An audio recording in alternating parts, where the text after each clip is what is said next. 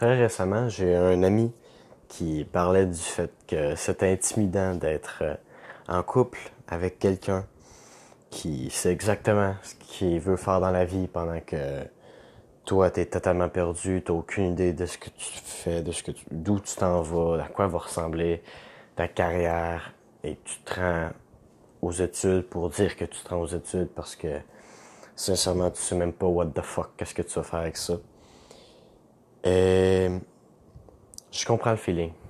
Je comprends sincèrement le feeling, même si je l'ai pas vécu si longtemps que ça, puisque j'ai très rapidement compris quel genre de chemin je préfère emprunter.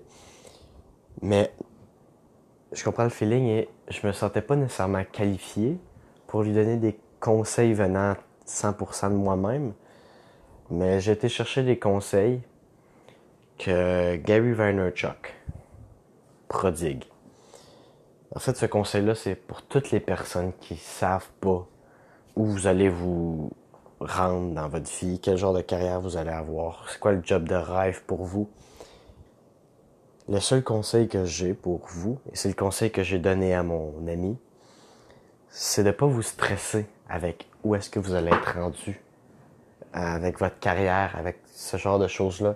Parce que sincèrement, une chose qui est sûre, c'est entre vous et moi, lorsqu'on va décéder, on va minimum avoir une, longueur de vie moyenne d'au moins 100 ans et plus. Facilement.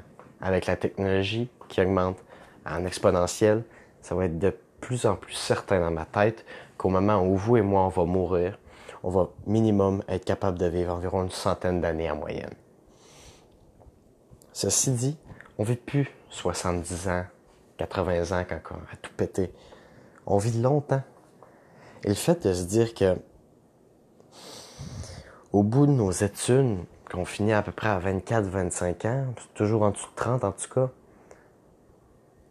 on se rend même pas compte qu'on a à peine 30% à tout péter au maximum, maximum de notre vie de fait. On a tellement de temps pour pouvoir bâtir quelque chose. On a encore minimum deux vies comme ça à vivre. On a le temps. On a le temps.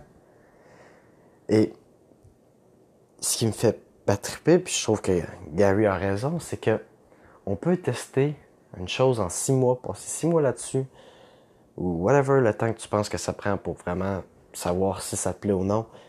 Passer ce temps-là, si ça te plaît pas, tu changes. Passer un autre six mois sur autre chose, tu changes. Et tu continues comme ça jusqu'à temps que tu tombes sur la chose qui te plaît toi.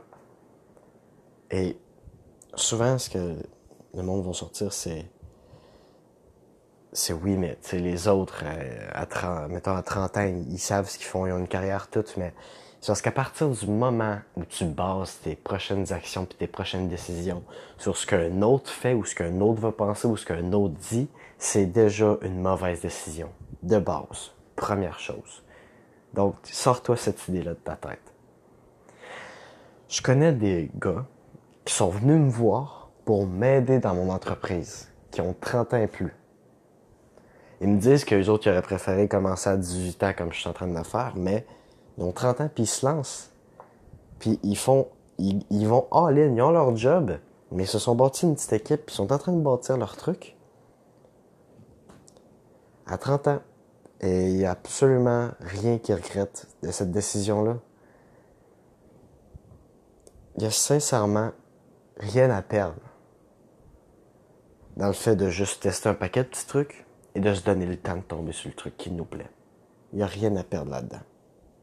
Parce que la seule, parce que oui, tu vas peut-être perdre 10 ans, mais tu vas passer les 50, 60 autres dans quelque chose que tu aimes. Et ça, ça n'a